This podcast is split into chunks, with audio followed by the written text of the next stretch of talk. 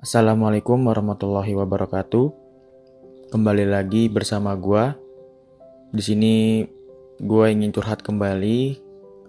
Uh, curhat yang mungkin sebenarnya udah dibahas setiap hari, setiap kali sama orang-orang di luar sana. Karena curhatan gua ini mungkin uh, lebih tertuju kepada tujuan hidup manusia gitu Sebelum gua memulai, uh, gua akan selalu mengingatkan kepada kalian semua bagi para pendengar podcast ini bahwa kita masih dalam keadaan pandemi COVID-19 dan buat kalian semua yang mungkin masih punya kegiatan penting di luar sana, uh, tetap jaga kesehatan, stay safe and stay healthy, tetap patuhi protokol kesehatan pakai masker, selalu cuci tangan, dan tentunya jaga jarak dengan orang lain. Buat buat kalian semua yang mungkin eh, nggak uh, ada kepentingan di luar, alangkah baiknya kalian tetaplah di rumah, stay home, oke? Okay? Itu semua demi kebaikan kita semua dan tentunya demi kebaikan kalian sendiri dan juga kebaikan orang-orang di sekitar kalian, oke? Okay?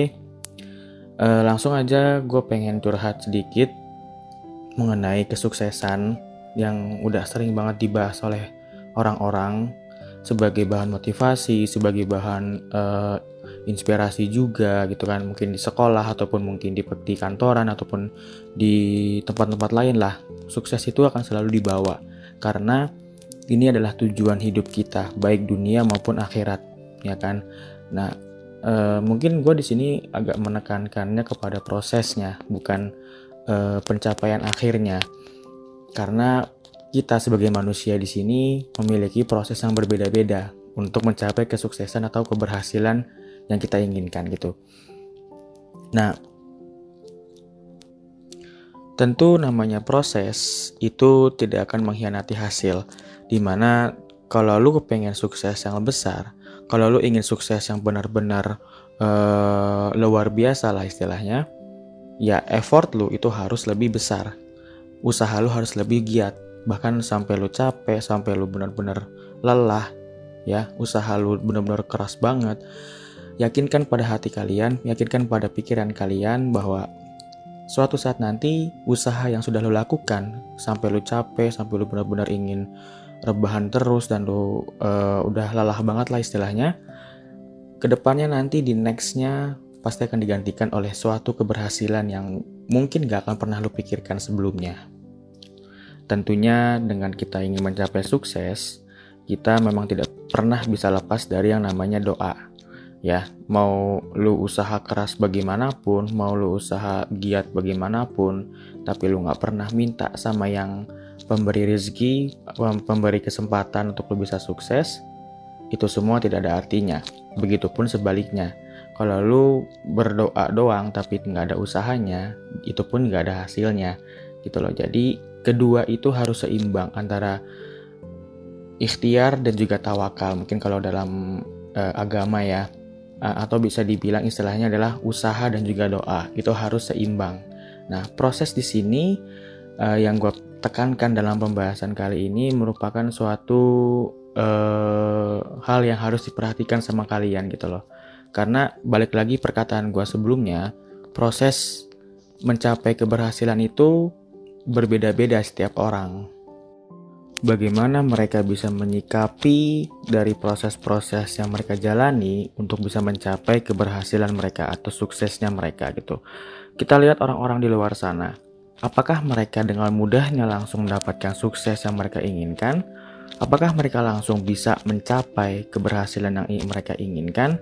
Jawabannya tidak. Kenapa? Kita lihat mungkin selama ini kita nggak pernah nggak pernah melihat bagaimana prosesnya mereka gitu loh. Kita cuma melihat akhirnya itu seperti apa dan mereka mungkin kebanyakan akhirnya sudah sukses besar gitu.